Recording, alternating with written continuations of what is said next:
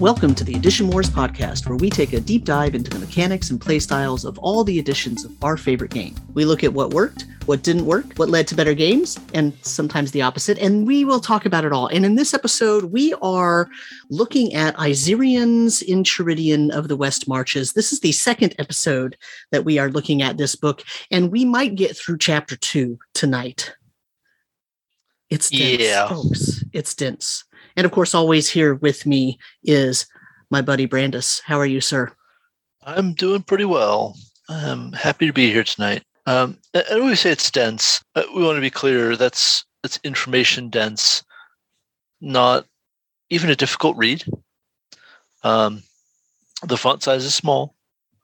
You know, old timers, get out your magnifying glasses. Mm-hmm. But It is, you know, largely, well, this chapter especially is very much your sort of variant DMG. Mm-hmm. Yeah. Specifically chapter 5. Right? Yep. If you listen to us talk about travel in the DMG last year, well, this is taking a lot of that and going about one layer deeper. So now I need to pull out the DMG because I want to compare directly. Because while, yes, I was present for those episodes, that was a minute ago. They were also most of a year ago. Yes. And it will be instructive to actually to talk about this. So the first part, so chapter 5 is adventure. Chapter 5 in the 5th edition DMG, okay, is adventure environments. And it starts by talking about dungeons mostly, but by the time you get 5 or 6 pages into that chapter, it moves on to the wilderness. And this chapter in Iserians in Charidian is really all about travel in the wilderness. And so that's why we're making this comparison. Right. And just as an overall sort of thing to say, Iserians is making a good companion to this chapter. It's not replacing chapter 5 in the DMG, but it is adding details where maybe there aren't as many. And sometimes it's adding or expanding on a certain style of game or thematic sort of enclosure for the game. And so it might replace some of what's in chapter 5, right? So you would have to go, you know, item by item and really look at that and choose the one that matches your style of play. But I will say, if you're reading this book and you're going to use this book and you're going to try to run a West Marches game, I encourage anybody to mostly use this and take it for what it is. You're not necessarily going to be taking just a few pieces out of this. I would posit that you're going to be taking a lot of this and using it, if not everything. For the sake of completeness, I want to say that chapter 8, running the game, is also heavily touched on here in chapter 2 of Iserians. So, like, tracking rules get actually just a reprint. That's a reprint with one more line item, maybe. Yeah. Reprint about one more line item. And yeah. That other line item, 2 more line items, and those both come from another part of the rules. They're not actually new rules to this book. It's just, hey, it's in the SRD. We can talk about it. It's fine. Right.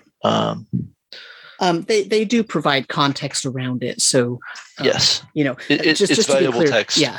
But yeah. I think the goal here is to keep more of your reference material in one place. Right.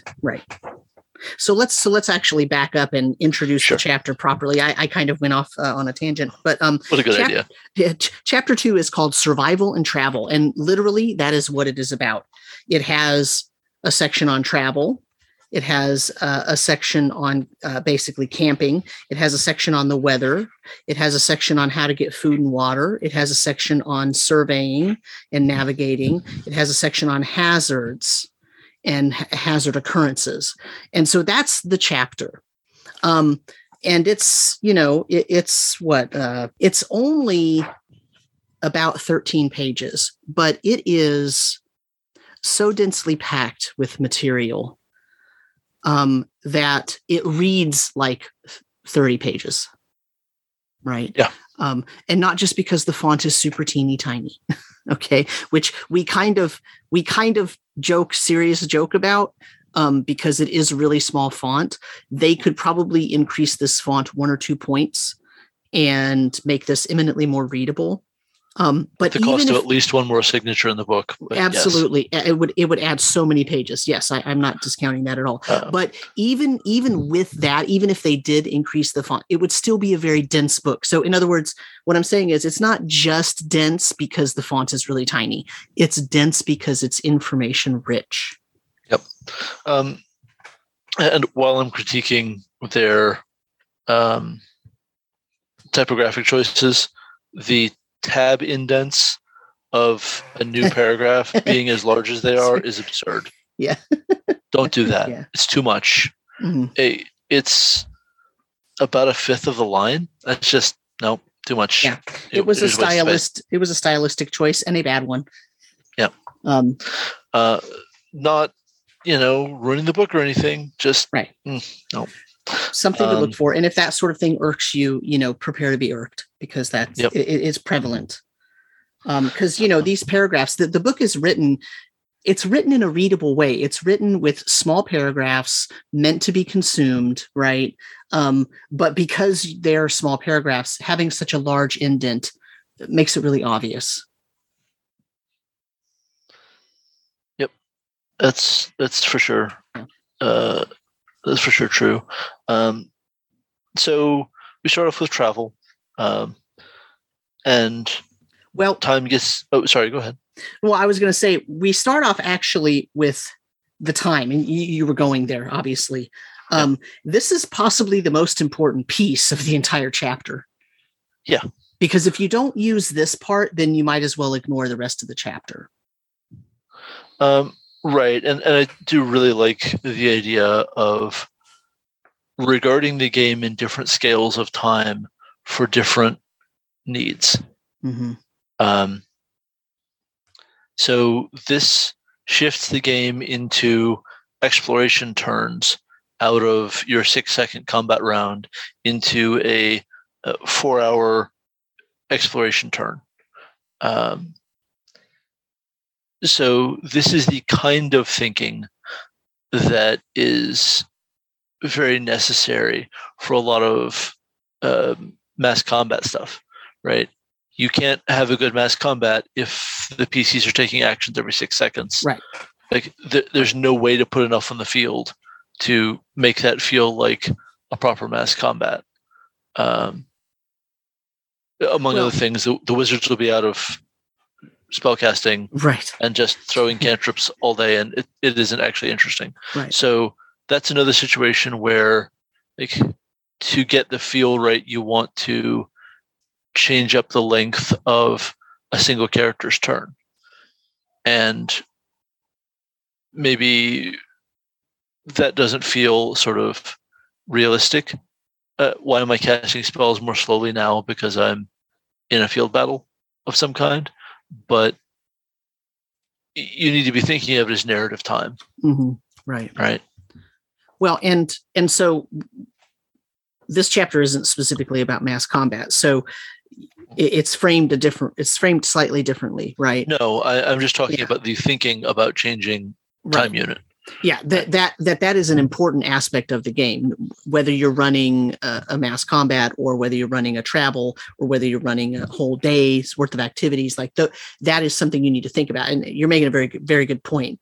And it's not about whether you can suddenly it takes an hour to cast your spells. It's about, well, that's not really what it is. It's just that within that mass combat moment of time within that time period, you're doing lots of other things. You're not just sitting there casting one spell and then waiting for 3 hours to pass and then casting one more spell. That's not really what it is. You have to sort of contort the way that you're thinking about, or maybe contort is the wrong word. You have to transfer the way that you're thinking about time into a different mode. And that's exactly what they're asking you to do here in this book, is now think of time as 4 hour chunks. Yep, exactly. Right. Which also would work in a mass battle, although probably something shorter would also work. It's just that 6 seconds would be too short, right? And so what they've chosen here is a 4 hour time band, which they label a watch, quote, it's a watch. And so in every day, there are 6 watches. And I just want to point out, because this is the Edition Wars podcast, I do want to point out that in the first edition, AD&D DMG, when there's a section about adventuring in the outdoors, one of the things that is talked about is chances of encounters, right? Yep. And so we're talking about wandering creatures and whatnot. But I just want to point out that when you check for encounters, there are 6 times during the day. There's morning, noon, evening, night, midnight, and pre-dawn. Yep. Those are your 4 hour blocks. Those are your watches. And you're basically chunking up the day into these 4 hour periods of time. So this idea goes way back to AD&D. It's just presented in a way that's more applicable easily to 5th edition D&D. And it uses some new terminology that was not used back then. I also want to point out that in the expert rules, going way back before the 1E AD&D books were released, it also, of course, you know, talked about travel and time and adventuring in the wilderness and all of these items that are on here. It talks about food. It talks about foraging. It talks about how long you can travel. It talks about what you're doing when you travel. It has a procedural way to move through the day to make sure that all of the appropriate adventuring elements are covered or addressed. And that's kind of what this book is doing, which is why it feels very old school and it reads very old school, because it's kind of taking those elements that are directly back from the origins of the game and it's bringing them up into the sort of modern ideal of what 5th edition can be if you want to run a game in this style. And setting these watch periods as 4 hours perfectly slots into that ideal. And so I think they hit the right tone with what they're going for here, just to throw the Edition Wars portion of this show back into the limelight here. Right. And just for, you know, the high church denominations out there, these 6 hours are not canonical hours. That's a church joke. Thank you. If you'd said it in Latin, maybe some more people would have gotten it. I am a disappointment to so many people, most of all my high school Latin teacher. Basically they talk about thinking about your day now in these watches. And for these watches, these 4 hour periods of time, the PCs have to decide what they're doing.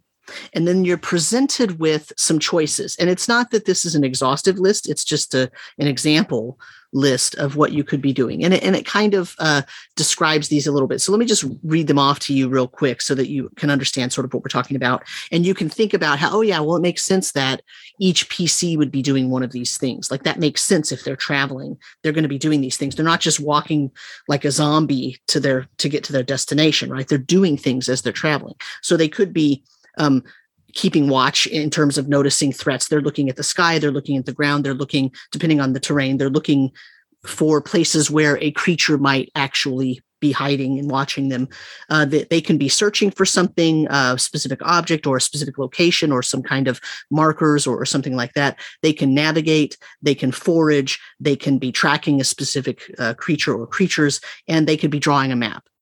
And so the idea is each PC is going to pick one of these, and that's what they're doing that entire 4 hours. And then there is either an associated check or there is a passive skill that will be looked at in terms of seeing what they find or how successful they are at performing that activity for that segment of time for that watch.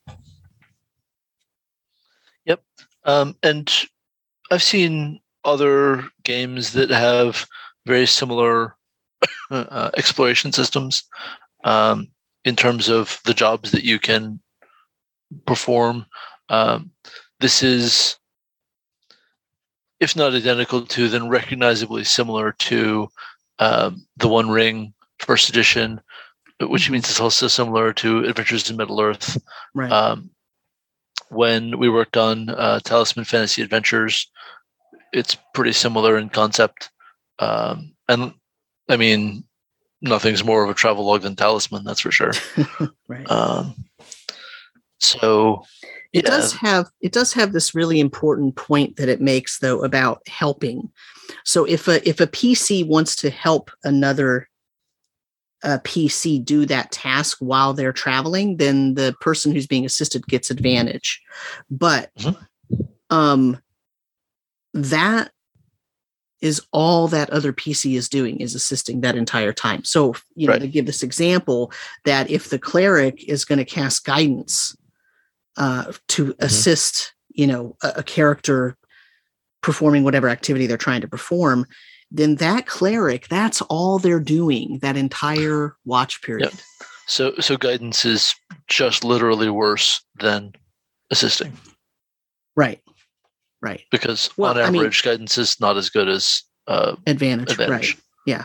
Well, but if you're doing something very specific, you can have someone assisting and someone doing guidance. Yep. And so you could stack those, right? But that's three people that are now doing nothing but that one activity for the entire watch, right? And the one thing that can make this approach a little weird is that you've really got to decide how big of a party you want to treat as ideal. Mm-hmm.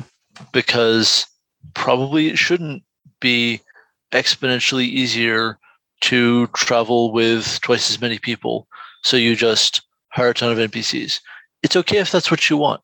That's very old school friendly, right? Mm-hmm, mm-hmm. Look at all of our hirelings. I've assigned them to use the help action on each of us for our exploration action. That's okay. Mm-hmm. A little weird, maybe. And you're going to be seen by and heard by every creature because there are now 20 of you instead of just 5 of you. and that's kind of the question, whether the rules engage with that and uphold it. If you're using group checks for stealth, then maybe not. Mm-hmm. It kind of depends on whether the group's average roll trends toward a success or trends toward a failure, right? Because you need to have a number of successes equal to half the number of people in the group. Mm-hmm. Like getting 10 successes out of 21 characters might be pretty doable, or might be, we trend toward failure, so we're going to fail because we have to roll that many times. I don't know, right? But it's one of the real challenge points around designing this kind of play that, I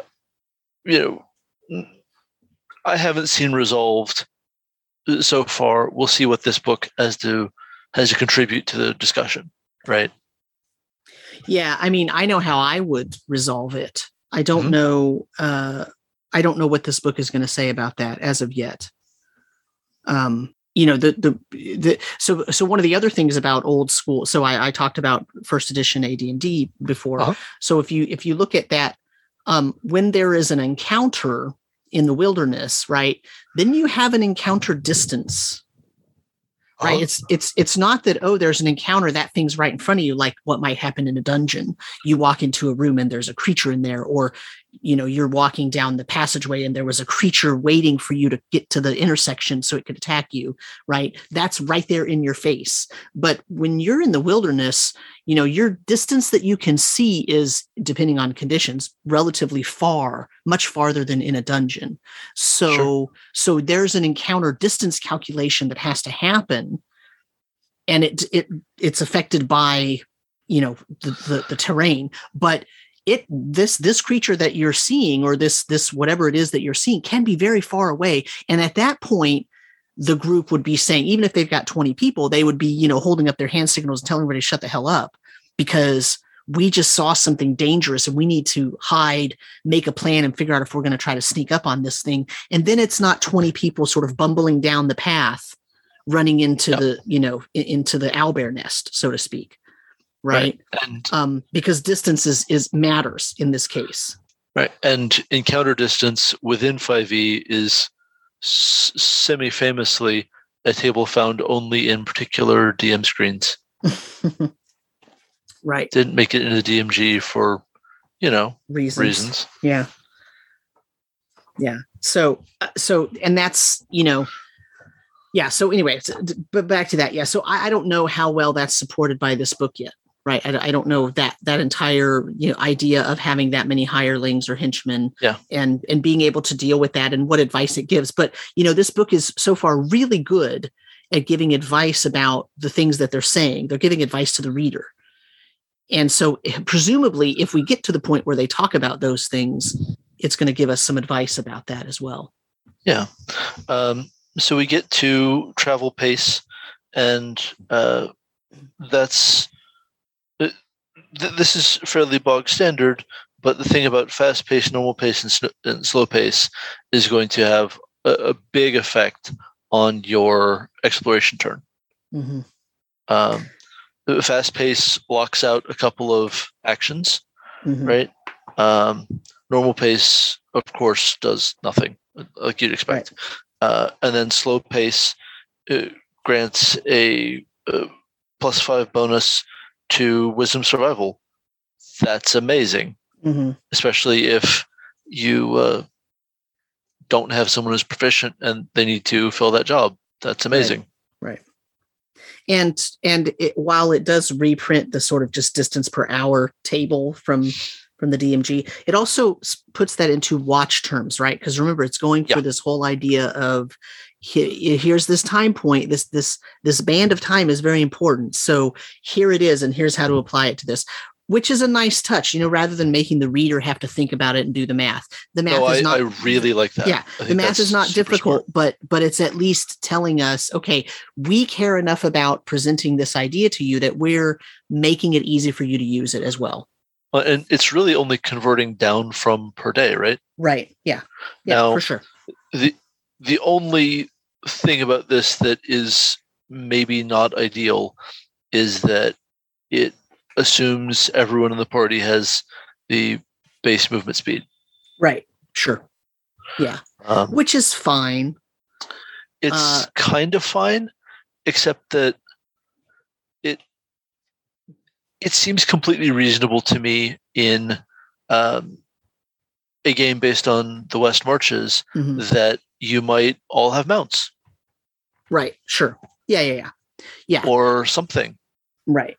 That's true. Would need you to start getting real strange with this table and just completely write your own table. Mm-hmm. I actually don't think I'm being unreasonable in asking for at least a note on how to quickly handle the math of converting between movement speeds. Yeah.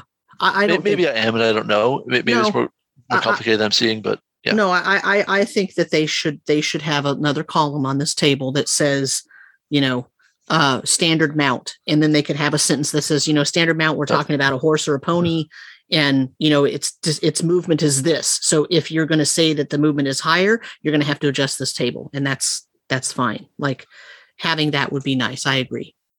And they also talk about the standard, you know, if you travel for more than 8 hours, now you have to, you know, roll a Constitution save because you're going to may possibly get exhausted. And it reminds me that 5th edition is so much more forgiving than earlier editions, because in Basic, if you traveled for 5 days, you had to rest the entire 6th day, even if you were on horseback. And if you had a day of forced march where you could double your distance that you traveled because you're traveling that much farther, but then the whole next day had to be full rest, right? Because that's how difficult it is to maintain that pace, because that pace is extremely difficult to maintain. Right. And so there's actually calculation in 1st edition D&D that to figure out how long you can force march. But it's a lot rougher on the PCs as a group than 5th edition is. But 5th edition can still get pretty dicey. I mean, if you're traveling and you want to travel 3 more hours beyond, let's say you decide, oh, well, we want to get real close to that thing so that we can rest and then wake up and do what we're going to do instead of having to travel again in the morning. We're going to travel 3 more hours. 3 more hours means you have to make 3 con saves. The first one's at DC 11, the next one's at DC 12, the next one's at DC 13. Well, that doesn't sound so bad, but it only takes 1 or 2 people to fail that, to suddenly be in a situation where, oh crap, right? Now we have exhaustion. If something happens before we get to finish our long rest, that could be very bad for that PC. Right. Or if there's an encounter that requires that PC's skills, then we're kind of off the boat now, right? Right. And my feeling on exhaustion is just that very first exhaustion stage is too harsh to really keep going with and expect to have fun. It feels too bad for how easy it is to get 1 level of exhaustion. Mm-hmm. Well, and think about it like this: if you rolled and you failed 2 of these, and you traveled 3 extra hours and you failed 2 of the rolls, now you got 2 levels of exhaustion. Yeah, I mean, just forget about it. Yeah. And that's actually the problem, right? It's probably a little more interesting if PCs can feel like they can get themselves into hotter water without being like, well, we just have to stop now because we can't have any fun. Mm-hmm. And I don't know, it's one of those balancing consequences against proceeding with the adventure kinds of moments, right? That's just really tough in D&D. Like, it's why lingering injuries are not very popular. Ultimately, you see a lot of people propose a lingering injuries rule because they want getting hurt or getting knocked to 0 hit points to stick with the character longer than it does, but. Ultimately, those tend to wind up not sticking just because people want to move on with the adventure, and the amount of time you need to stop and do nothing doesn't feel great in the narrative. It winds up just being really hard to design. Yeah. I'm not saying people shouldn't keep trying. I'm not saying there might not be a great one out there I haven't seen, but I'm saying that is why it isn't an official rule. It's an official variant that doesn't see a lot of use. Yeah. Right. And I mean, I get what you're saying about exhaustion, but I mean, like in my Rime game, there were times when, 2 out of the 5 PCs had 2 levels of exhaustion. Right. And, in Rime, things are supposed to feel overwhelming and near impossible a lot of the time, I think. Right. Yeah. Yeah, but that's where I'm going with this, though, is it's very much a thematic thing, right? Like, having exhaustion and having to deal with exhaustion is extremely thematic and appropriate to certain situations. And that is something that you have to figure out if you want to deal with, if you're going to run a game like this West Marches game. Yep. Right? Because if travel is going to be such a big deal, right, then you need to let the PCs and let the players know ahead of time, look, exhaustion is not so easy to deal with or get rid of as you think. And there are lots of things that can cause you to have exhaustion as a state of being. And that's going to have extreme mechanical repercussions in some cases. So you have to be okay with that, or you have to be okay with making choices that allows you to resolve those exhaustion mechanics versus fighting against them or fighting to move forward with the exhaustion.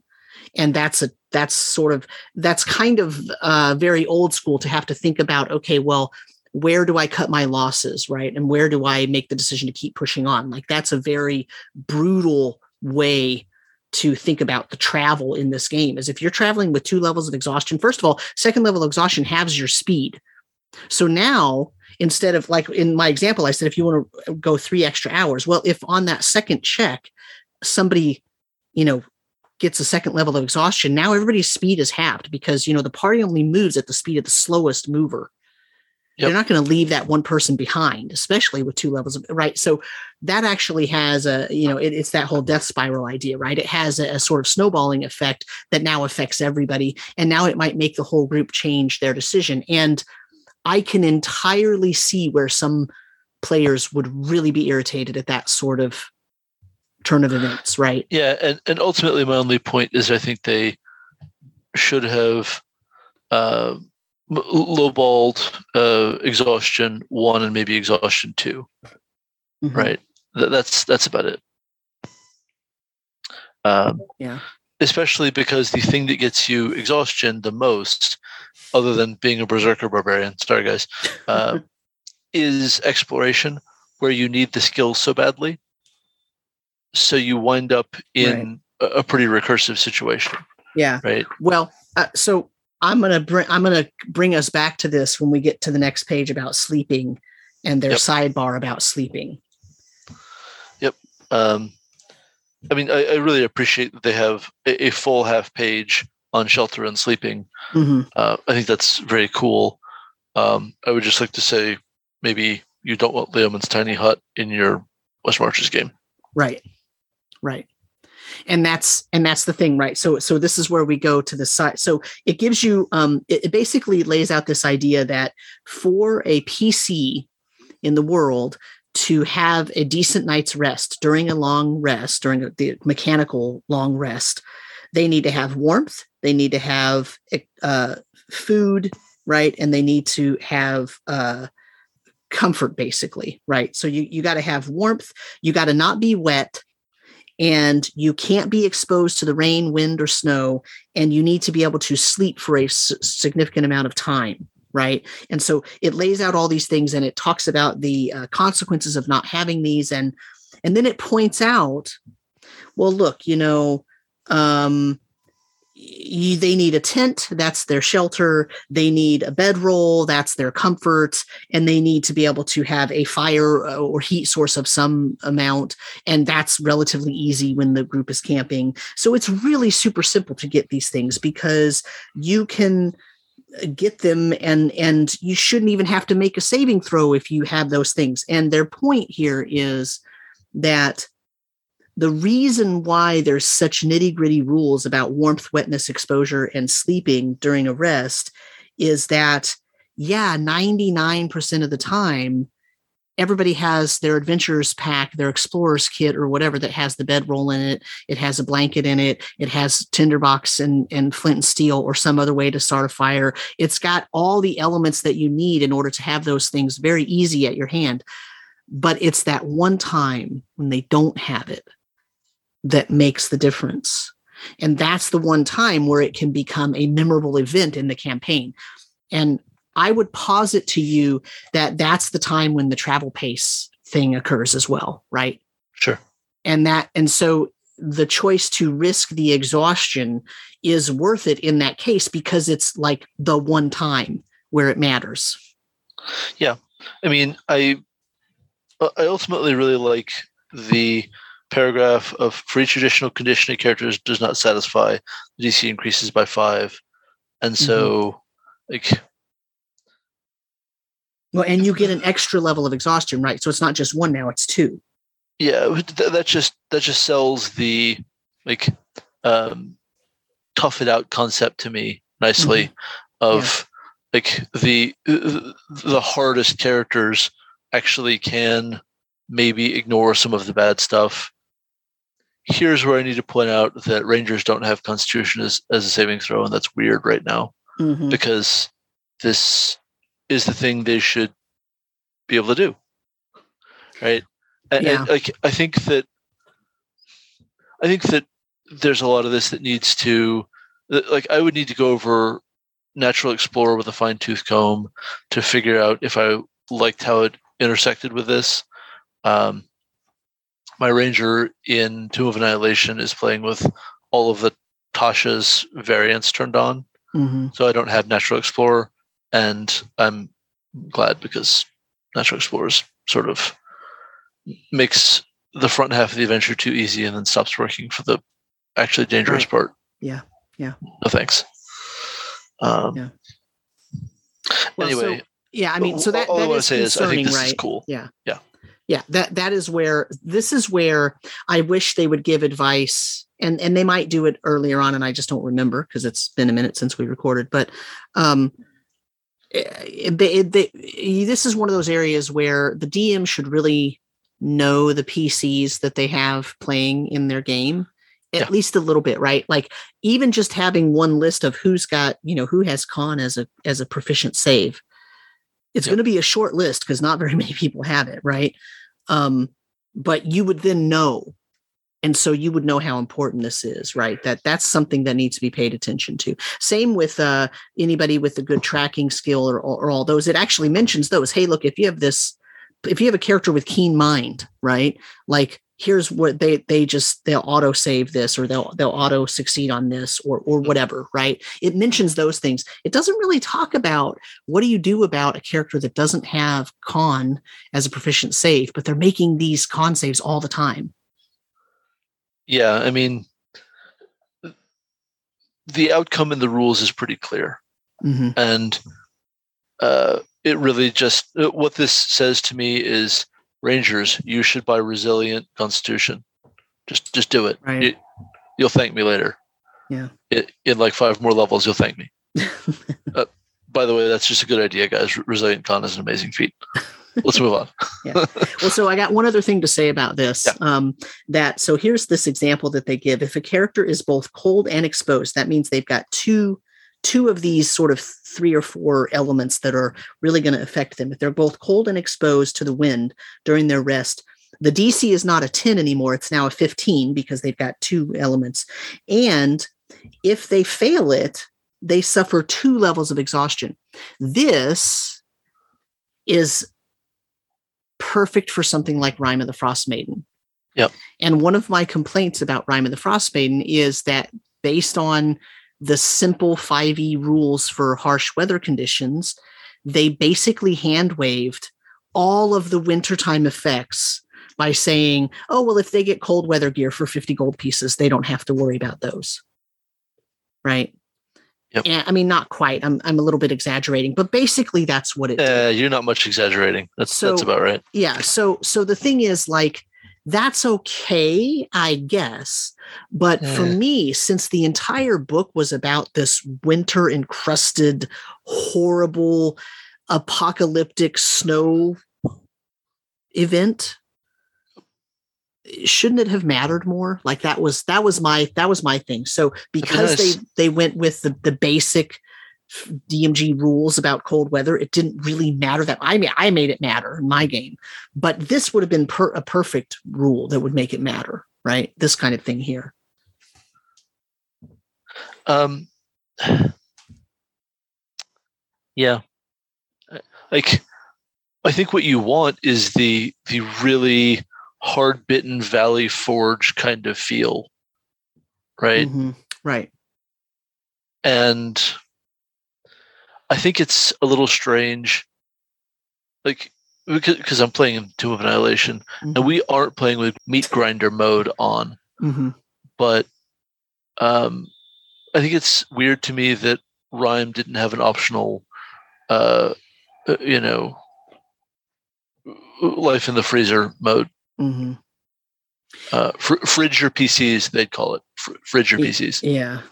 I mean, So I don't want to feel like I'm critiquing the adventure too hard, because it still is one of my favorite adventures, despite the really harsh critiques that it gets from a lot of other people. But, you know, it's one of those things where I think that they came to the conclusion that it was so, it had so many sort of harsh, depressing, isolationist elements already, that they didn't want to push that too hard. I think they still wanted PCs to be these super heroic individuals that were able to rise above the horrible wintertime and sacrifices and like all of these horrible things that are going on, and still be heroic and be an heroic force in Icewind Dale. And I get that.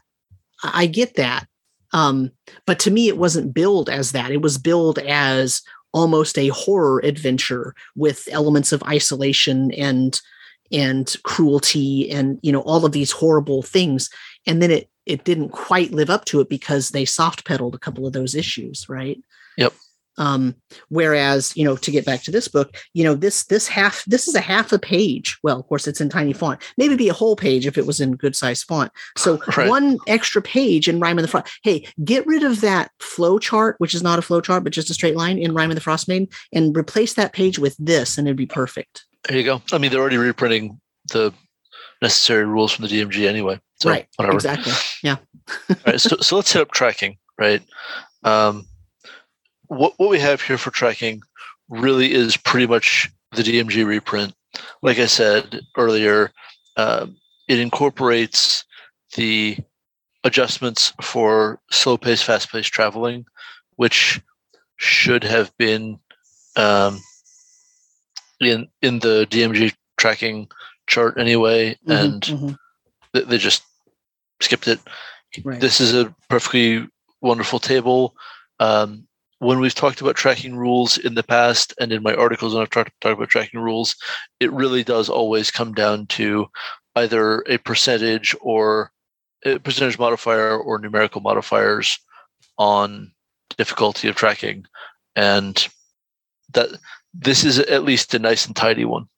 You know, you're not looking at a table that's it's a quarter page long to get all that out, as I think might be the case in the first ed DMG, if I recall correctly, this massive table of +1 and +2% modifiers. Yeah. No, thank you. I mean, so it's not fun. Simple for sure. But there's, you know, yeah, well, I feel like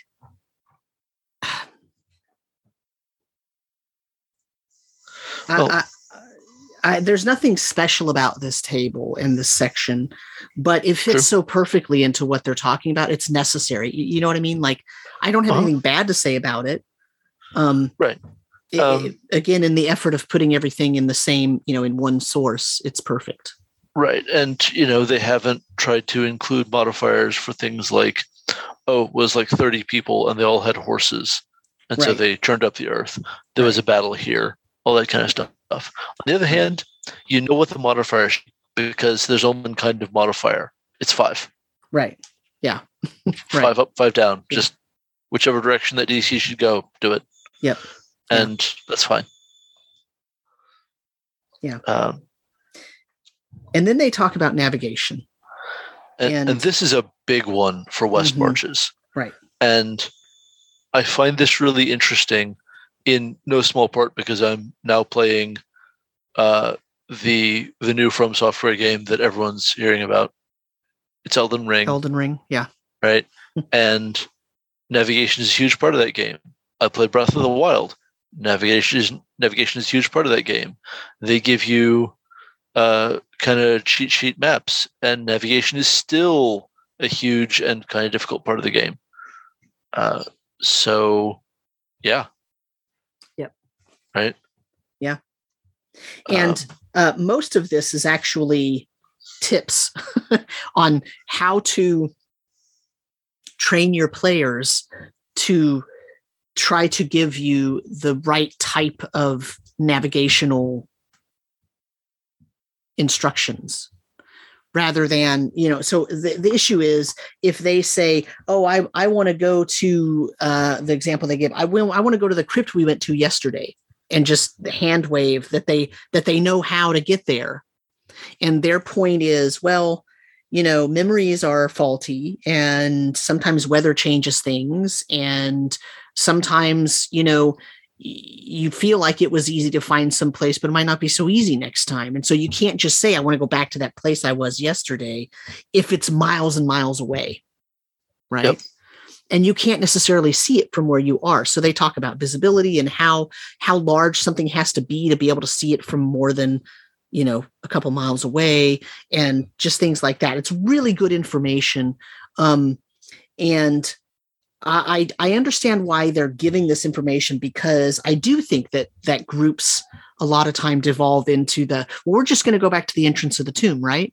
We were there just yesterday. We're just going to go back to that same place because it's easy to do that, right? And it feels like it makes sense. Oh, well, we're big hero adventurers. We're going to go there. Except that's not really how a West Marches game works, right? The travel is part of the adventure.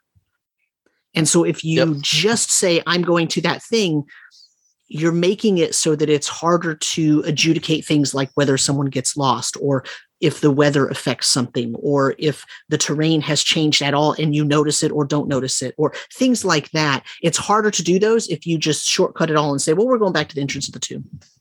Right. And I think that's a big culture shift, right? Mm-hmm. I don't blame the players who give their GM the hairy eyeball the first time the GM, you know, responds with, okay, how? Mm-hmm. Tell me how. Yeah. I don't know. We're in the Tomb of the Nine Gods and the Tomb of Annihilation campaign now, and the way the GM needs to run it to make it work in an online format, we're not mapping by hand. That's not reasonable. Right. He's sharing the maps and erasing a fog of war layer that he's put on it as we explore. Right. So we're not getting that level of exploration. It's not what we're looking for, so that's fine. Right. But, you know, if I had to navigate, like if in the next session I had to make it back to the entrance, which is a whole level up, without the aid of any of the maps, I give myself about a 50-50 shot of getting it right, because I did get to actually look at it top down. So I guess the other thing I want to say in defense of players who get a little exasperated with the GM responding, okay, tell me how, is just your spatial awareness in verbal description has nothing in common with your spatial awareness in physical passage. Right. So that's good cause for maybe some intelligence checks or saving throws to me. Mm-hmm. Right. Mm-hmm.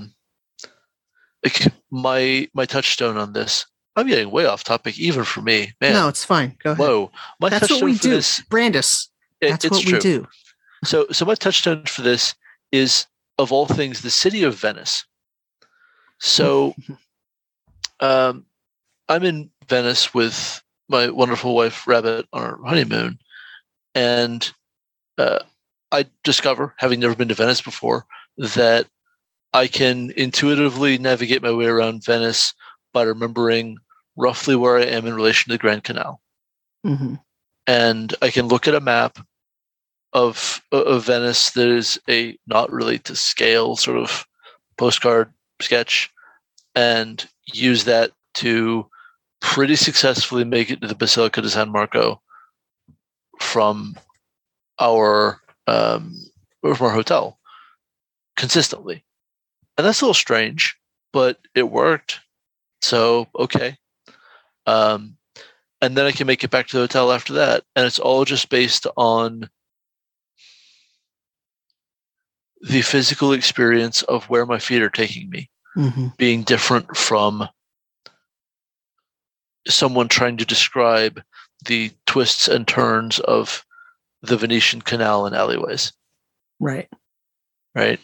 So right. I guess what I would say is players understand that the DM is trying to challenge you. DM understand that the players are not physically there.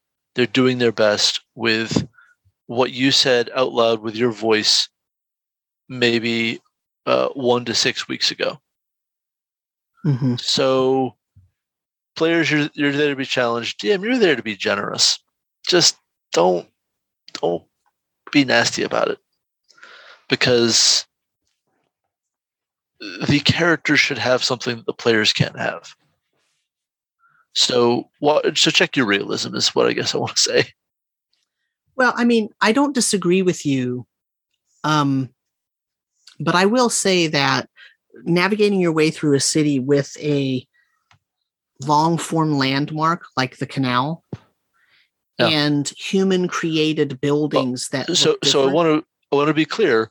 I couldn't see the canal from where I was walking. Sure. I was just pretty clear of how far I was from it. Sure. But and I get that, but I guess what I'm saying is in a dungeon though, it's a dungeon doesn't necessarily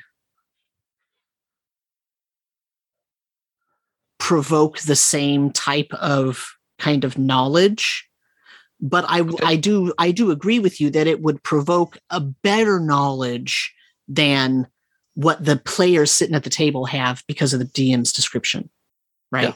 I think it's somewhere in the middle there. I think that a dungeon or crypt or cave system or something as a foreign entity that, although I guess you could also make the case, well, these PCs, this is what they do, their adventures, they go to this type of place all the time. So they've gotten used to this. But I will then point out to you how easy it is to get lost in the forest. Sure. Right? Sure. And the question is just, does the look of the walls repeat in a sufficiently blank way that it does to your mind what trees do, right? Right. Right. But, you know, and in some cases, playing the ranger that just bought Dungeon Delver as my 8th level feat. So, right. But I will grant you that in some cases the answer is yes. The walls do have that effect, and in some cases it's no. And I think for dungeons it's a little more variable. I think for wilderness, unless you grew up in those woods and you've been around those woods for a large amount of time, woods are hard. I'm not, you know, as a human, your brain starts to filter out things that look the same, right? It sort of blurs. And that's because you want to notice things that don't look the same. You notice differences and changes, and you will notice if there seems to be a pattern of those. In fact, your brain will make up a pattern of those if it can, and it'll convince you there's a pattern. But the way we DM it reflects that, right? Right. Because exactly in the wilderness, the DM does not say, you want to go back there? Tell me how. Because even in the DM's description, man, it's all just trees. Right. But here we do that. So we're getting back to this book though, right? Yeah. Here we do say that. The DM does say that, because we're not allowing you to just point at the map and say, I want to go back to the town. Right. Yeah. Right. But, you know, they're assuming you have landmarks to navigate by. Absolutely. Yeah. That kind of thing. Yeah, for sure. And that you can see those. And that's kind of where it starts, right? Is if you want to use landmarks or you want to use cardinal directions, like this is where that keen senses or whatever that talent is. Yeah, keen mind. Right? Keen mind. Where, okay, you can always know directionality. So if you know that the landmark is generally north of you that you want to see, even if there's a blanket of fog and you can't see it and you say, I want to go north, and you have that talent, you go north. Right? As if you had a compass that was working, you just go north. And this book allows for that, right? Until you can get to the point where you can actually see the landmark, then you could say, I'm going towards that landmark because I can see it. Right. Yeah. And that's kind of their point they're making though, is that if you allow for a sort of looser interpretation of what's happening, it lessens the effect of the danger of just traveling, right? And the danger of getting lost. And of course, getting lost is the whole next section. And the whole idea is if they just say, I'm going that way to that crypt we were just at yesterday, well, then how do you explain that they got lost if they knew exactly where they were going, right? Like that's where the dissonance comes from. Right. And I am agreeing people get lost in the woods for sure. Mm-hmm. I guess not having played a proper West Marches style campaign, I think that the secondary lesson here is to teach the DM how to lean into landmark description so that the PCs have something to work on. Right. Right. Because it would be so easy to say, oh, you don't have any landmarks to go back there, but you didn't give them any. Right. Right. Well, and that's where the crypt was their landmark. How was that supposed to work? Yeah. Well, and that's where, and that's kind of why I'm harping on this, though, right? Is because I'm not sure they do a good enough explanation in this. They really try, and I get it immediately because I understand this style of wilderness exploration, but I'm not sure for a person who's only been exposed to sort of modern D&D that they'll understand why it's important to not let them just say, I want to go back to the crypt we were at yesterday, because of that idea. And I think at the beginning of this, they tried to talk about how the map is really important. In the beginning of this book, I mean, they talk about why the map is so important and what the regions are and all that so that the DM can give them those landmarks. Okay, I'm going to travel so that the mountain range is always on my right side because that's how I know I'm going north. Perfect. You can go north without problem. Yep. Right? But if you're in a situation where you can't see those mountains, then what do you do, right? And if the DM didn't give you a single other landmark, then what do you do? So I totally agree with you, like that. Yeah. But that's what's hard about this. It doesn't really say you have to give them the landmarks. It just says don't let them just say I'm going back where I was yesterday. Yeah, and you know I mentioned Elden Ring and Breath of the Wild. Those are great games to go to if you need to see what this looks like so that you can turn around and describe it to your players. Mm-hmm. I cannot recommend them strongly enough for just helping to conceptualize space in an interesting, memorable way that honestly the real world isn't like, you know, in most of the places that you go, the real terrain isn't that dramatic. There are definitely places to get an exception. I do want to hear about them. I love that kind of thing, but most of the world isn't like that. Right. I've backpacked across a lot of the south of Ireland. It's beautiful, but not dramatic and memorable in that way. Right. Thank God for paths. Right. We're going to follow this path until we get there. Cool. Awesome. Excellent. Yeah. The one other thing I want to say about getting lost is that I love the slightly lost, significantly lost separation, because I remember when we covered the second at DMG, lost and hopelessly lost. Right. Which is clearly what they mean here. Mm-hmm. Right. Even if they're kind enough not to say it that way. Well, and here's the thing. So again, I have to go back to the older editions. You know, in the older editions, the DM was the one who rolled to see if the party got lost. Right. Yep. And this is one of those cases where, so here's how this works. Whoever's navigating, if somebody is navigating, I presume if nobody was navigating, the DM is the one rolling. But if there's a navigator, which presumably there is, and it assumes there is, one of the PCs, their entire job for that watch is to navigate. Then if they roll and they succeed against whatever DC is set, then everything's fine. If they fail, then you become slightly lost. If they fail by more than 5, then they become significantly lost. But here's the thing. They'll know, because they know what they rolled. Sure. So the idea here, so in the older editions, right, in basic and first and second edition, at least in first edition, the DM rolled. And so the party didn't know if they were lost. They would still continue mapping the wilderness as if they weren't lost. So if they thought they went north, they would map the next northern hex. Mm-hmm. But they actually had turned, and then they might not figure it out until later, right? And that's okay. That's part of that sort of, you know, hex crawl milieu, right? That's part of the game. And yep. I understand some people might not find that fun, and some people do, and that's fine. This isn't a statement about that or not. But in this case, what it means is the person who rolled their navigation check knows how lost you got. Yeah. So the idea is that the DM then is the one who rolls for the new direction and doesn't tell the players. They'll just suddenly have a sense that they're lost. But remember, here's where the timing comes in. They roll during that watch for the whole watch. So by the time they roll, it's like the end of the 4 hours. That's when they learn they got lost. Right? So, yep. So my initial, when I was first reading this, I was like, oh man, but the player rolls, so they know they're lost. So that doesn't really work.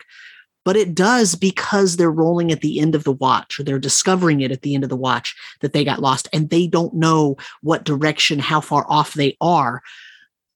But this is why getting lost is right after the navigation section, because if they said something like, I want to always go north, or I want to keep the mountain range on my right-hand side, now they can look around and try to figure out how off direction they are.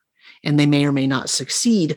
Unfortunately, the book doesn't give you any hints or advice on how to deal with the players who now are trying to find their way back, right?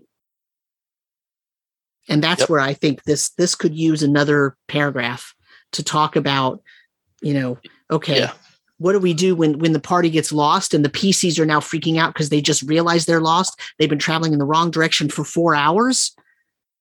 Now they're frustrated, and what do you do? Right, and I think it remains incumbent on the DM to keep explaining what they see. Mm-hmm, and as much as anything, just, we have now seen something that should not be here. Right, and that's how we figured out we're lost. Yep, exactly. And how we got back on track is this book's concept. Mm-hmm. That is a brutal workload on the DM. This book would say you signed up for it. Because it's a little unsympathetic to the DM at times like that. Mm-hmm. But I hear what you're saying for sure.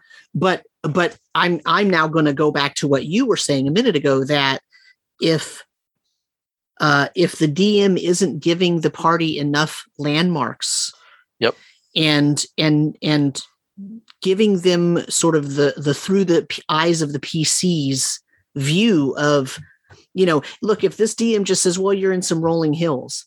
Well, BFD, like that helps us. Right. No way. That doesn't help us at all. Okay, we're in the hilly terrain. Big deal. And that's absolutely where the visibility section, talking about how far you can see when your visibility position is X distance above surrounding terrain, becomes everything. Right. Like it's talking about, a mountain range rising 8,000 feet above the surrounding land would be visible from 80 to 85 miles away. Mm-hmm. That is a mess of hexes, right? On almost any hex scale that you'd ever consider using for the West Marches. But typically, you can only see 3 miles, right? For things that are at your size, at your right. If you're just slightly elevated. But the thing is, like, but you've got levitate pretty early. Right, right. Here's where I just wish that it had given some, you know, some examples of here's how you need to describe it. Look, you need to say, okay, you see the forest. You can see the forest. You see the canopy, but it's more than 3 miles away. It looks to be to the northwest. You see the mountain range. It's always on the directly west side or directly east side of you or something, right? You see that there is a river that runs roughly east-west, and it's a couple miles in front of you. Like, that's the type of thing that the DM needs to be giving them all the time, plus other smaller details. Yep. And if you're not giving that every time there's a watch or every time they stop during the watch to check, right? If they stop and they climb a tree to get a better vantage and they check, you got to be telling them everything. So I agree. Yep. It's a big burden on the DM, but you're right. I mean, this is how it used to be, just normal, right? Yep. in 5th edition, this is kind of an add-on, but this is how it was supposed to be previously all the time. Yep. So anyway, so then we get to weather, unless you had anything else about... No, I'm set. Okay. Let's do weather. So there's an error in this section. I don't know if it has been fixed in the PDF, but in their example, it threw me off for a while. But so basically they provide three elements of weather. Okay. They're talking about precipitation. They're talking about wind speed, and they're talking about temperature. And then they have a little section on how those three things interact. Right. And so basically, you can figure out the weather for per watch, but understand that it might change in the middle of a watch depending on how you're running your game. But if you do it at the end of every watch, you roll to see if the weather looks like it's going to change. And so you roll a d20. And if you had, it has this little table, and it says, oh, if you have clear skies, you roll a d20. If you roll a 1 to 16, you keep the clear skies. If you roll a 17 to 19, you have light precipitation. And if you roll a 20, suddenly it starts raining really heavily. Now, if you started out at light precipitation, the table's different, right? The numbers are different for whatever. But then it gives this example. It says, okay, so it says at noon, the GM rolls for one of the watches, and they rolled a 17, and it had been clear skies. So now it starts with a light precipitation. And then it says on the next watch, it's lightly precipitous. So if the GM rolls another 17, it's now heavy precipitation, except that's not what the table says. The table says if it's light precipitation and you roll a 17, it's still light precipitation. You have to roll an 18 to get heavy. So I don't know if that was an oversight or if they changed the numbers because they were finagling the numbers and trying to figure out what fit best or whatnot. But it's one of those things where sometimes I read so much detailed stuff that it threw me off. And I thought, that's not right. Am I reading this table wrong? And then I was trying to read the table starting with the top of the columns instead of starting to the left-hand side. And it was, I think I was tired, but either way, it was very odd. So there's a couple of slight typos here. But if you can get past those, there's actually really good information. It also tells you what to expect from a situation where there's light rain or light snow, heavy rain or heavy snow. And then it talks about the effect of wind speed and then the combination of those things if there's a storm. And I just want to point out that if there's a storm, that is, if there's high winds and heavy precipitation, that storm makes everything heavily obscured. And let me just remind you that in 5th edition D&D, heavily obscured means that you are effectively blind. Yep.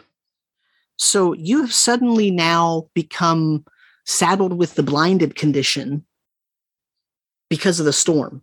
Right. And so all that to say, the idea here is weather is important, but it can still be very simple. This is only 2 pages and it's very simple, but it's pretty effective in terms of how to make it so that the weather during travel matters. Yep. And this is definitely a case where if you're dependent on fire as a light source, your life is much harder for both precipitation and wind speed, right, mm-hmm. As well as dependent on fire for warmth which right. Many more characters are going to be going back to that sleep conditions set of rules. Right, but, and so in other words, as they go through this chapter, they're kind of building on each part and saying, okay, now that you understand that, here's how to complicate it a little bit, or here's what might affect it, and so that moment that you were thinking, well, it's obvious everybody's always going to have a bedroll and a fire and a tent to sleep in. Suddenly that's not the case. If it's a heavy storm, you can't see very far and you can't keep your fire lit. Yeah. And I think there are plenty of PCs who would look at sort of, oh, it's just heavy rain, I can tough it out, as their expectation. Mm-hmm. But this is much more sort of, there was a heavy rain and the army stopped moving for a week. Right. Yeah, of course they did. Yeah. You can't travel like that. There's no way. Right. Right. The horses and the carts stopped. Mm-hmm. Right.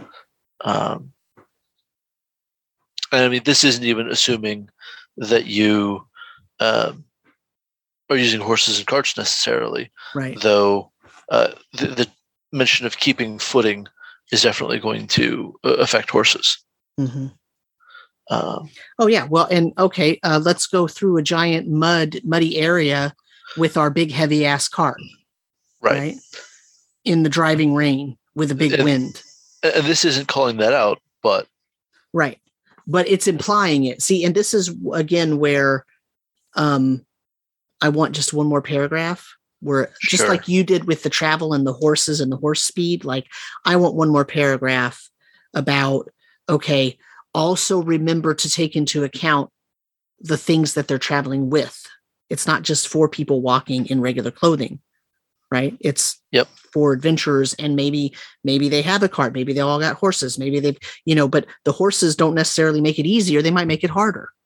If one of them's pulling a wagon, what do you do? Does the wagon get stuck? Now you're stuck in the driving rain, right? Yep. So it's those sorts of things. And they could have added one more paragraph to talk about that.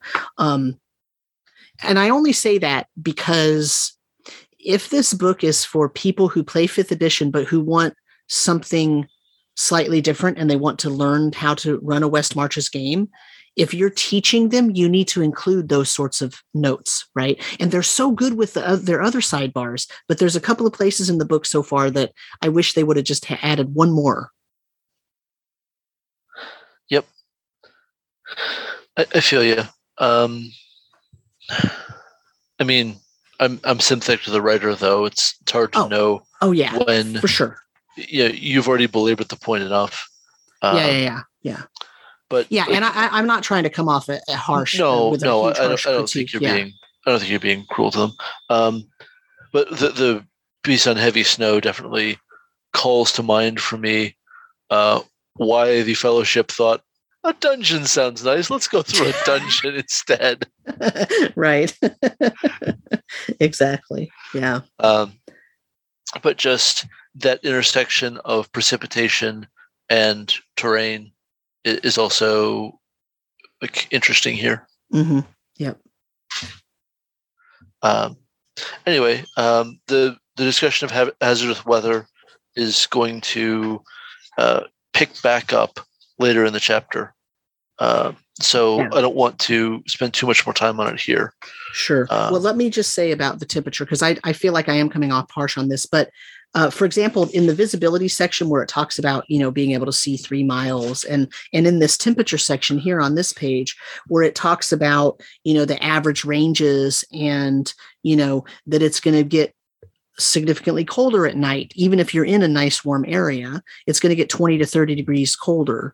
Right. Even in a desert. Right. So if you go to a desert, it could get 30 to 40 degrees colder at night, depending on the situation. Maybe right? More. Yeah. Maybe more. And so are you kidding? We had 30 to 40 degree temperature swings in Georgia. Right. Within the past month. Yeah. Between highs and lows. Mm-hmm. Yeah. Which is insane. It's, it's rough. It's rough. But so I appreciate the sort of tiny pieces of information here that are just, they're presenting them as like a rule of thumb, but it really is helpful if you don't know anything really about weather other than just living life and living in a world with weather. But if you haven't really thought about, well, what's the temperature change and what's the average and what would it be? This is a perfect little 2 or 3 paragraphs that gives you a great sort of entry into that. And you could make your own table, right, of set based on what month it is and what kind of temperature it's going to have on average, and then you've got it and it's done. And they don't do it for you because they don't presume your setting, right?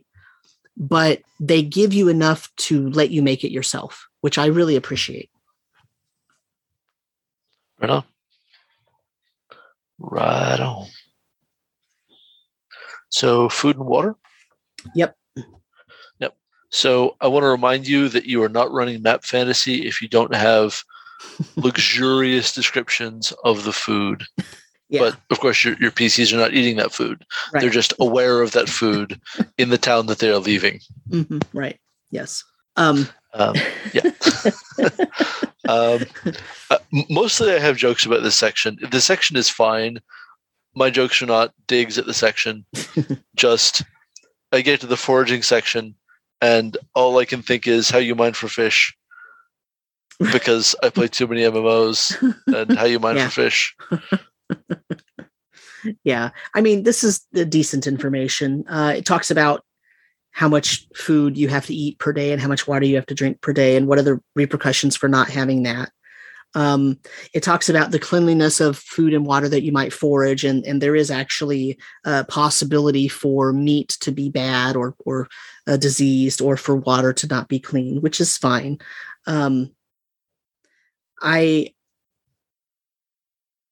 It sort of hand waves that a little bit. It basically says that any water from it says well water, rainwater, water from a stream or river or lake is safe to drink.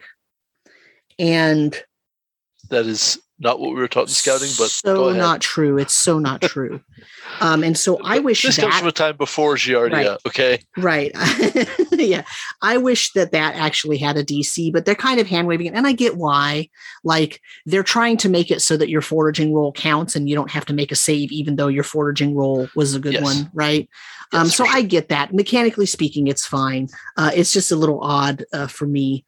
But then it also is contradictory to what they say in the foraging section, where they say water collected while foraging generally has a higher risk of being unclean, so it has a cleanliness DC of 10.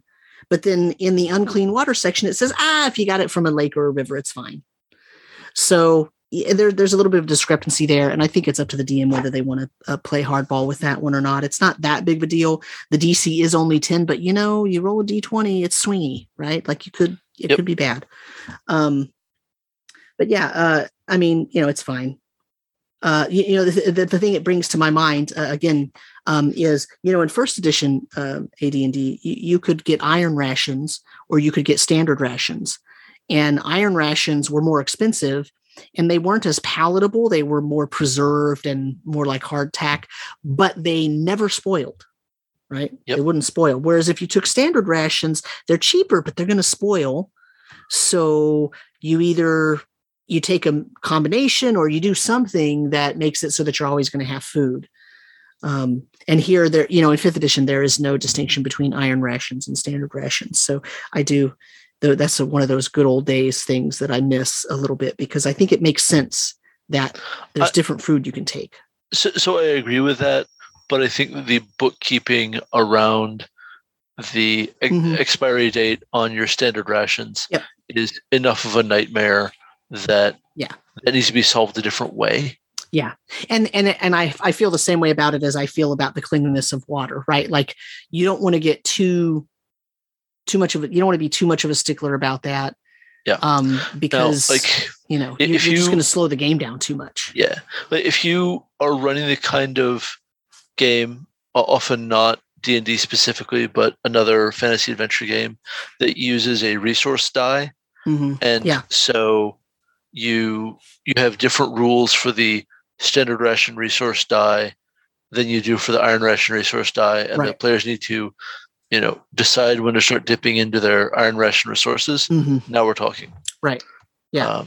But it's easy. The other thing, but the other thing is that foraging in standard D&D is hard to keep challenging, because it's intended for the ranger to be able to feed the party. Right. And so it doesn't stay exciting. Certainly it's been our experience in Tomb of Annihilation. And then food and water comes along and just forget about it. It's that paradox, right? You give something that makes a PC really good at it. You give them a skill or some ability that makes them really good at something. But then, because they're so good at it, you've removed the challenge and the excitement and the necessity for that thing from the game. So they never get to shine. Precisely. And that's exactly what you're in danger of doing there with the iron rations versus the regular rations, and versus the foraging here versus water cleanliness and all that stuff. They do a good job of presenting a balanced, really fifth edition feeling setup here, and it's fine. Yep. It's good. It's good for fitting into this sort of whole setup, because you don't want everything to be just hard, right? Sure. Some things have to be a little bit easier. Sure. You just have to have changes in tone, for God's sake. Right. Absolutely. For sure. Yeah. But anyway, if these only come up every once in a while, I think you're on the right track. Mm-hmm.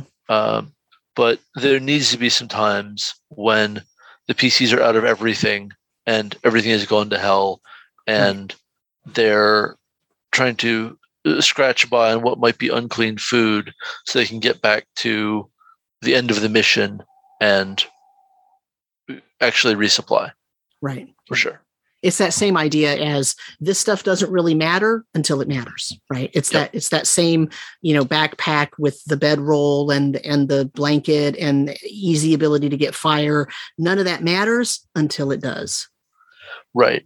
And that's, I think, the feel I'd want to go for rather than this being constantly foregrounded. That's mm-hmm.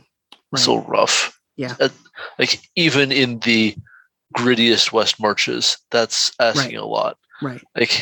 I guess if you're doing West Marches Athos, okay, fine, but friends, no, you're going to die.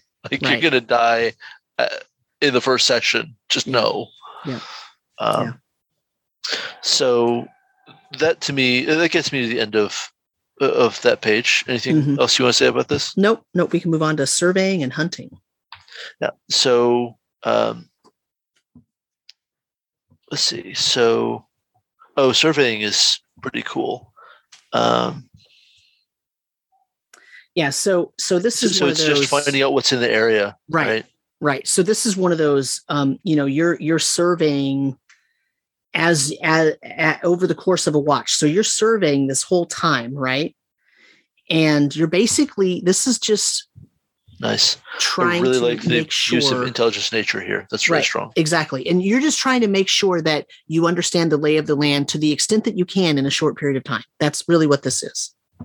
So what's fascinating about this is that this is something people often want to roll a tracking check for and would expect to use survival for. Right. And so this is a second table that has a lot of the things that I was talking about being absent from the tracking table. Like creature size. Mm-hmm, mm-hmm. But if you're using a tracking like idea to just find out what's here generally rather than to follow a specific path, then this is for you, and they want you to use intelligence nature. That's interesting. I like it. Right. So the purpose of this is to if you saw a little bit of evidence or you heard a rumor that something's happening in the forest that's 2 miles north. And so you go 2 miles north and you get near that forest. Now you want to look for evidence of whether that rumor was true or not, right? So you got a rumor that there's goblins in the forest that have moved in and they're now infesting the forest. Well, now you need to do a survey. You need to check out that particular area for specific signs of a goblin. And it's going to take you a while. It's going to take you a whole watch because you're like an investigator. You're going to an area and it's like a crime scene investigator, right? You're looking for every single piece of evidence that can give you the most information possible so that you can approach this particular situation with all the information and make good choices, right? So that takes a long time. And so that's what the survey difficulty, there's a nice survey difficulty table. And that's kind of what this is going for. It's really going for setting the party up so that when they get a clue of something, it's almost like it reminds me of that encounter distance thing I was talking about earlier, where you see something, but it's far away. So as you get closer, now you switch your activities. Now you get closer and now you start the surveying activity because you're no longer traveling. So you're no longer navigating and you're no longer doing the things you were doing when you were traveling. Now, instead, you're looking for this goblin host, right? And that's what everything's focused on. This is a great section. I love this section. This fully fits in with everything that has come before it in this chapter. I agree. It's really cool. It's something I haven't actually seen a game cover this way before, and it is exactly the right mindset for someone going into the great unknown of West Marches game. I really like that. Yeah. And then hunting is, I mean, it does what it says in the tin. It's talking about harvesting quarry. In a lot of ways, we're talking about both food and crafting. Right? We haven't really covered crafting yet at all, but I think we're going to be sort of touching on some of that here. Just talking about units of material. Right. Yeah, that's the unit that you get when you're harvesting your quarry, is you're getting a unit of material. So you're not getting like one animal or three meals worth or whatever. You're getting basic or base units of material. So it's a little bit abstracted out for good reason, because it's not covering specific animals. It's covering every possible creature. Yep. At least it thinks it's covering every possible creature. Well, getting only 5 times as many units of material from a gargantuan creature as you get from a squirrel beggars the mind. Yeah. But fine, whatever. I mean, we can't let you have 200 units of material for this dragon. It's the whole thing. But some of it is like, how much could you really conceivably carry, and what do you take, and how do you take it, and that sort of thing. So I think that's why I say like they're trying to cover everything, but they've reduced it to an abstract base unit of material, and so it's a little bit too abstract for me. Oh, hey, sorry. The maximum number of units of harvestable material in a single monster is equal to the listed amount plus 1 for every 5 CR of the creature. So it's a little more generous than I was granting. It's still not 200, but okay. Well, like an ancient black dragon is 9, but so the thing is, like, the idea is that this unit of, I guess here's the thing, the abstract nature of this is more like a pH scale and less like a linear line, right? Sure. The difference between 1 and 5 is not 4 in this case. It's maybe 100, right? Yeah, it's a log scale, right. I agree with that. It doesn't really make that clear, but that's what they're going for. Yeah. And that's fine. But I mean, my problem with it isn't the abstract nature. It's that it's great for fitting into a very quick and easy way to think about this. I wish they gave more advice on. Yeah, I don't know. I like it, but I don't like it. There's something about it that's a little bit slightly too abstract for me, given what they've already done with so many detailed things. But I get where they're going. It's well done. It's just not necessarily to my taste. But sure, the caveat is it's I haven't really hitting for you. That's fine. Yeah, it's not hitting. I haven't used it though, so it's possible that I could do this and be like, holy crap, that's awesome. And it's super easy for me to do. And it's not, it has no, because remember, a lot of what we're talking about has a lot of DM overhead. This has almost no overhead in this case, right? It's very quick to figure it out. And then it's the PC's choice what they do with it. So for me, that's the benefit, right? So we'll see. I give it a 50-50 there on whether I would really like it or not. Yeah. I mean, it's definitely intended to fit together with surveying. Mm-hmm, for sure. Right? Yeah. And it does. It does. Yeah. I mean, I am going to have so many opinions on crafting in this book. You've all been warned. Yes. Many times. You should know by now. And so this is one of the first big building blocks of that. Right. Right. What I want to say about what they're showing you here is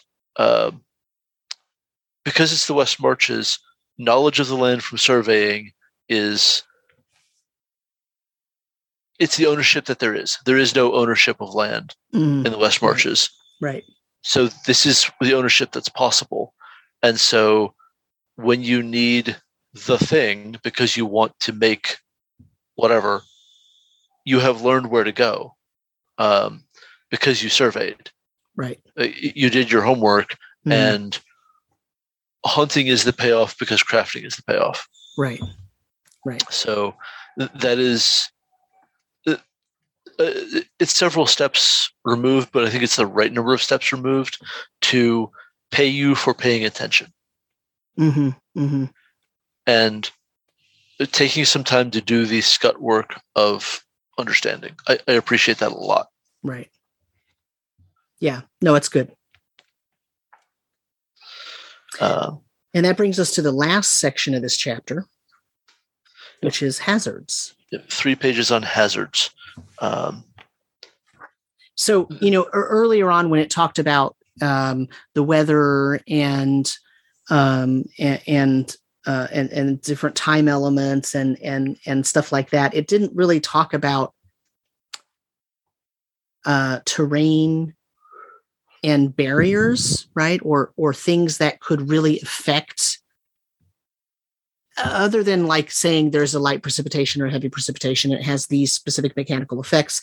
They didn't really talk about, okay, let's go in detail and talk about these things. And that's what the hazard portion of this chapter does. It kind of comes back and wraps it all up in a nice little bow at the end by talking about, well, what do you really do in extreme cold? And what do you really do in extreme heat? And what if there's a storm? And What is there any mechanics about fog? And what about a sandstorm if you're in a desert? And what about frigid water? And what about geysers and lava and rock slides and all of those sorts of things? And that's what it's talking about here. So I do want to say that I think they contradicted themselves on the cold. The cold, yeah. Yeah. Mm-hmm. Specifically for exposure around sleeping. Right.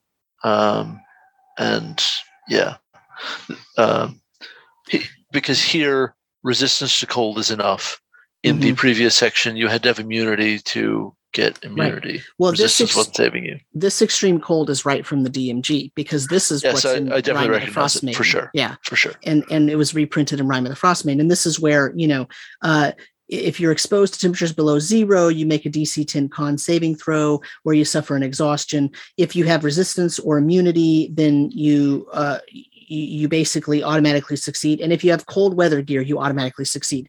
That's the line that takes away all of the danger of the environment in Rime of the Frostmaiden, because you can buy cold weather gear for 50 gold, and that's basically nothing by the time you're second level. And because there isn't a standard rules way for players to lose gear. Right. So that was something that jumped out at me when I read Dungeon World back in the day, right? Losing gear was a standard recognized consequence. You could very plausibly have your cold weather gear just get shredded by a monster, and that was the consequence of your bad roll. But that's on you. And Castles and Crusades has equipment wastage, so if your equipment is exposed to, say, acid or poison from a caustic creature, or you were dealt a really crushing blow, like a critical hit or something from a really creature like 2 sizes larger than you, like it could mess up your armor. And so you can actually lose that stuff. Now I don't make it get lost in the middle of that battle, cause I don't think that's fair, but during the next rest, when those PCs are, you know, prepping their gear and everything, you know, maybe polishing or cleaning or oiling or whatever, they'll notice, oh man, my axe has a huge crack in the handle. It needs to be repaired, or it's unusable. And if I keep using it, it might break. You know, or, oh, my armor, it has degradation rules. You know, yeah. So that sort of thing. And also, you know, CNC is really good at, look, you fell in the water. You better take off that breastplate or you're going to drown. Right. Or you fell in the water and you didn't roll a very good swim check. So if you drop your bag, you'll be able to make it. You're not going to die. Oh, yeah. Right? That's a good one. And so it's a choice, right? Like either, and you know, and you give chances for other PCs to help them, right? And then it's dangerous, but there's always a possibility of losing gear of some sort. And a good DM, I would say, is going to be one that uses that judiciously, right? It's not every time. And it's not going to be, you know, a malicious attempt to make every PC lose all of their gear and break all their weapons. But there has to be some sort of consequence for choosing certain actions or for the choices that are made to overcome a particular obstacle when things are supposed to be dangerous. And that's kind of what this is going for. But then you're right. Like all it does is repeat the extreme cold and the extreme heat from the DMG. And, you know, it's not not that tough. Not as tough as what they talked about previously. Yep. So the combining hazards sidebar is solid here. Mm-hmm. I like that. Yep. The terrain hazards is good. Like talking about lava and geysers and stuff. Yeah. That's all good.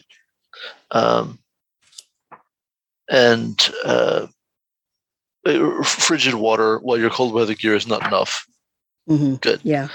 Resistance to cold, still good enough.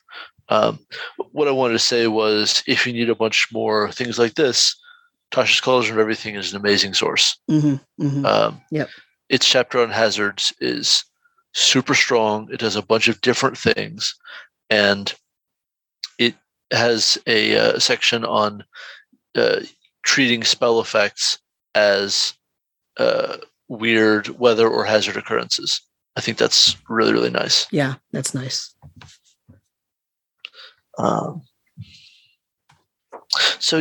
This is all stuff you should expect to run into. My totally unfair criticism is that I want everyone, this is not just this book, but everyone, to let their wilderness hazards get a little weirder and more magical. Yeah.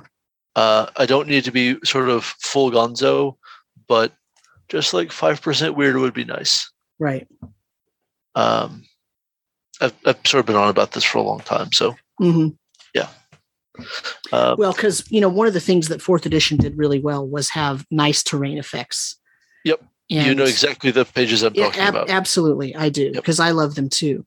And I bring some of those into my 5th edition games and actually into my Castles and Crusades game too, nice. Although not with such a mechanical format. But, sure. That's exactly the type of thing, right? It's supposed to be a fantasy world. Even a relatively low magic world is still a fantasy world, and it still can have weird places with interesting elements of the terrain that aren't just your standard. And you're right. I agree with you. There's not enough of that. And not just these, this isn't just a critique of this book, but pretty much all of them. Yeah. Anyone who deals with anything terrain based, sometimes they don't really go far enough. Right. And then the last page of the chapter is the hazard occurrence chance, which you've kind of got to decide, and the sidebar says this, how much you want to follow what they're doing here. Mm-hmm. Mm-hmm. They're really kind of saying, this is a suggestion. You should follow your bliss. It's fine. Right. But if you don't know, like, how common should slippery ice be? Well, in the desert, of course, it has a 0% chance. But on the coast, maybe 15%. Like, that's, decent guideline. In the tundra, 90%. Yeah, that makes sense. But if you don't, I'm a biologist. So, of course, I know a lot about different biomes and things that are just sort of second nature to my knowledge foundation. Other people don't know, especially if you've grown up in a city and lived in a city all your life and never really been in the wilderness very much, right? There's a wide range of experience that people have. Some people never go, into the wilderness, and some people have gone to the wilderness quite often, but it's impossible to tell what the experience level of people are who are reading this book. So I appreciate the table. I also appreciate that they say, of course, salt it to your taste, right? You change it if you want. This is not a hard and fast rule. And as you mentioned, like, I would add about 15 or 20 more hazards that are a little bit more kind of weird and strange. Yep. Especially Wasteland, to me, wants to have a lot of room for weirdness. Mm-hmm, mm-hmm. Because that's... So there's a video game called Massive Chalice by Double Fine. And you spend a lot of that game doing a sort of XCOM point-to-point shooter thing in some very weird terrains. And it's great. And there's a lot of, exploding flora to complicate your life. And you can't cross over that, complicate your life. And I just think that, most of those I'd want to describe as a wasteland. They're signs of magical corruption, so wasteland springs right to mind. Right. Yeah. But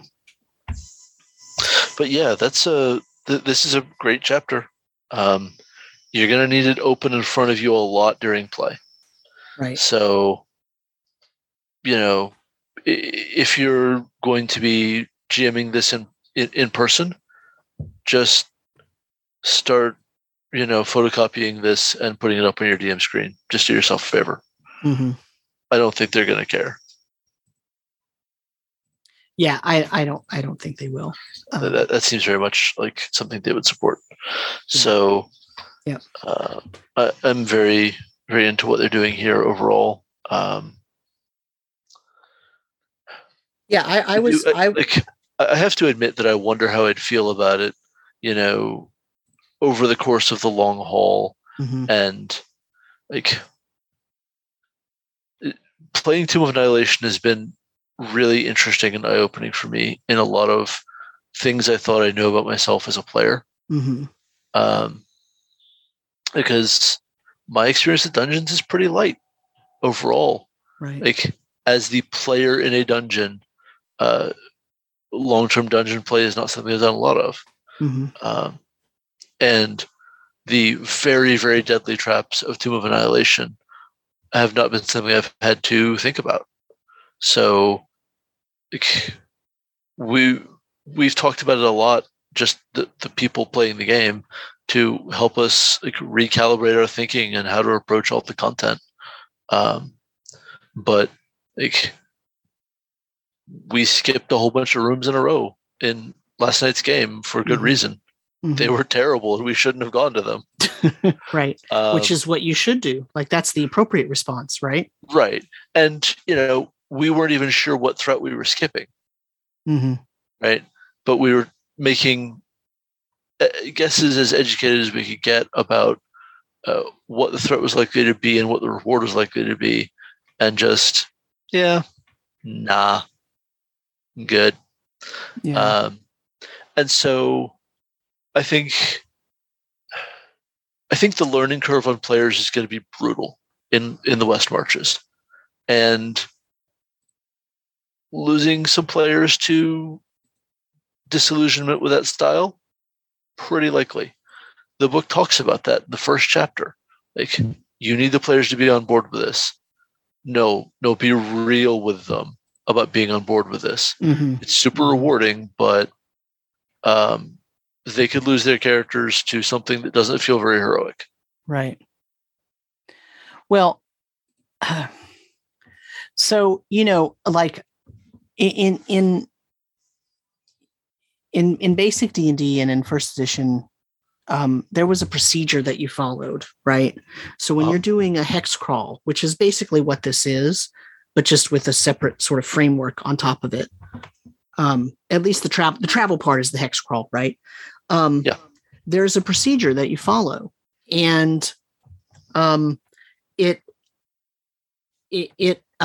tells you, when I say procedure, it's more like a checklist. Like, here's how the events of the day proceed, right? And there's a sort of checklist for the players, and there's a checklist for the DM, right? And I kind of wish that they had put that sort of framework on this chapter. Okay. Because, and it doesn't have to be an end game. Here's what you do. It can be when you're prepping for the session, right? You need to figure out the weather. You need to figure out, how that's going to affect travel time and distance. You're going to eat, right? And things like that. In a way that also is accepting of the fact that, you know, in this West Marches, in this framework, you know, the players are going to show up and they're going to go where they want to go, right? Like, you don't necessarily have everything planned out, but there's a way to do that in a more kind of procedural manner. I hate saying that word because I think people feel like that's like a bad word, like, oh, it's not free flow enough and it means everything's predetermined and it means this and that and this and that. And that's not really what it means. It just means that the DM has a specific list of things that have to be done every watch period to make sure that the game runs smoothly. And the players should know that, right? They need to know that.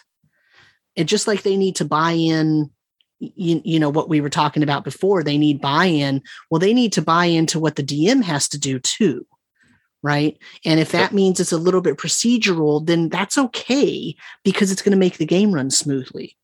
Yeah. And I just wish they had put that sort of procedural framework at the beginning of this travel chapter, because it really, really counts during travel. If the party travels a mile and then one of the players says, "Oh, by the way, what's the weather like?"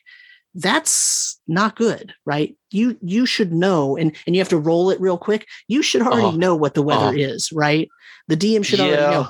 But if you forgot that. You know what I mean? So, because suddenly if they say, "Oh, well, it's a pouring down rainstorm." Well, we didn't notice that for the past mile. We ain't traveling if it's pouring down a rainstorm. Right, exactly. You can't do that. Right, exactly. And so, you know, it's the sort of little things like that where I think maybe a procedural, you know, like, there's a lot of information in this chapter. Here's how to go about adjudicating these things, and here's when to adjudicate them.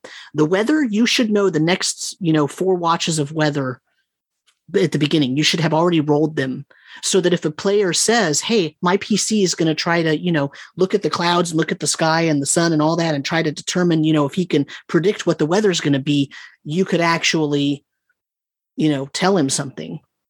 Yep. So. Yeah, that's a minor quibble, though, right? Like that's a minor. No, I mean you're making a really valid point about the burden that's on the GM, right? Mm-hmm. Getting all of that procedure of just here's the information you need, locked and loaded, basically all the time, right? Right.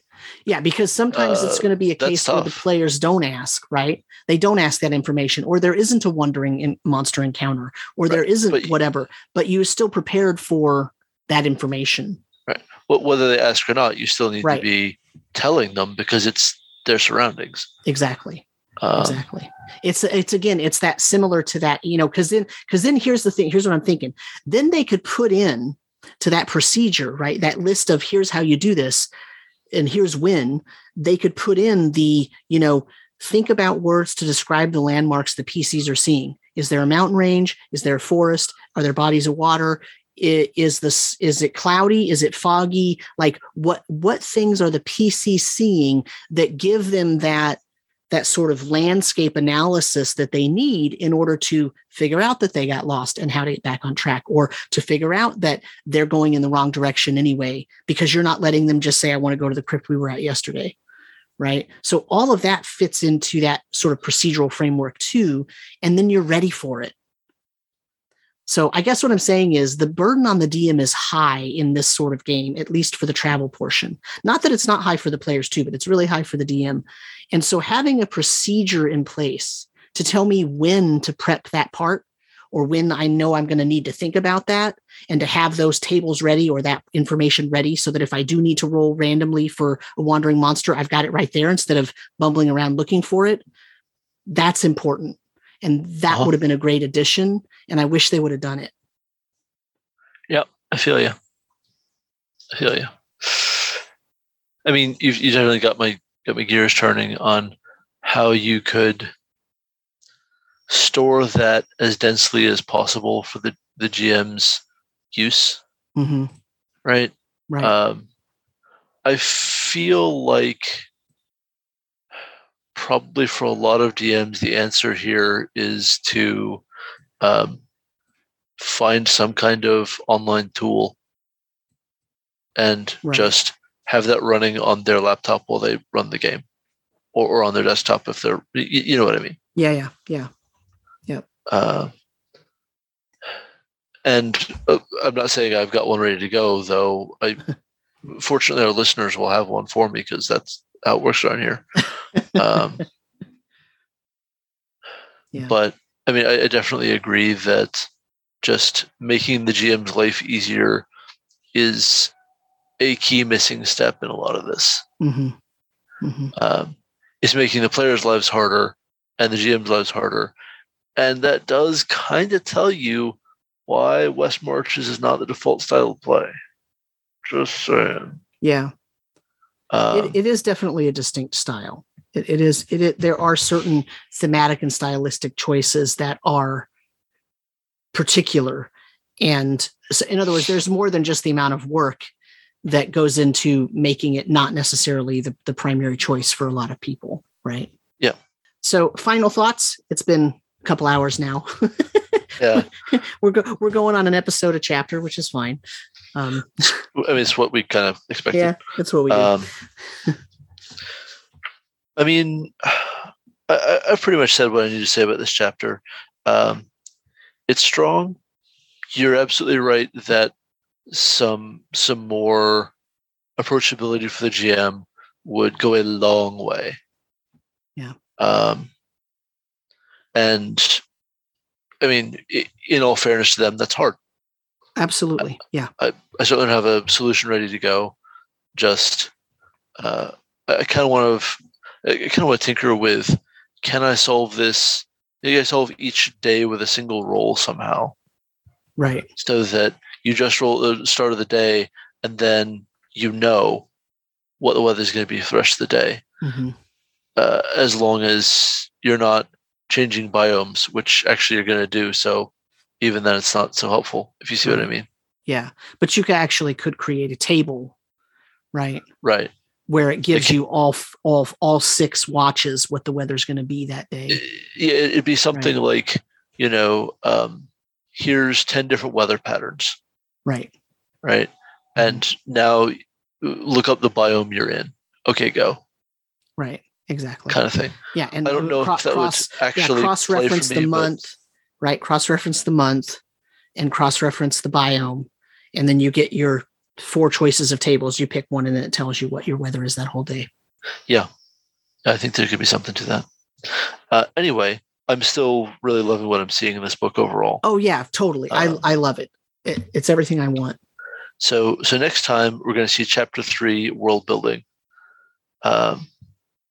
Which I'm looking forward to. I can't wait to see what all we have to say about this.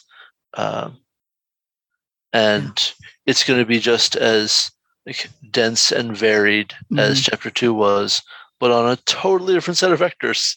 Yep. Yeah. And for sure. Even if we do our best, I'll be real with our listeners. Covering all of chapter 3 in one episode would be a Herculean for people who talk more on target than we do. It is a lot. Yeah, there's a lot. It is an immense chapter that covers so many different important things. Yeah. I think it's okay if we do that in 2 episodes. But chapter 3 to me, some of the stuff in here is sort of the moment where this book becomes the necessary DMG2. Okay. I could see that.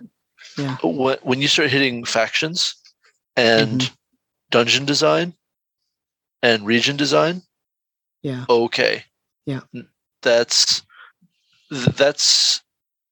digging the extra layer deeper that the 5e DMG couldn't. Right. Right. And, you know, we critiqued the 5th edition DMG for putting some of this stuff so early. I am talking about next episode's chapter. Sam, make me stop. Stop. What are you doing? We're done. Say goodbye to everybody. This is your fault. Where can people find you on the internet? You can find me on Twitter at brandisstoddard. I write for tribality.com. My personal blog is brandisstoddard.com. And my Patreon is Brandis Stoddard. Sam, where can people find you? You can find me on rpgmusings.com and on Twitter at DM Samuel and all over the Tome Show Discord and just wherever. I'm everywhere. Right on. And so with that, we bid you adieu.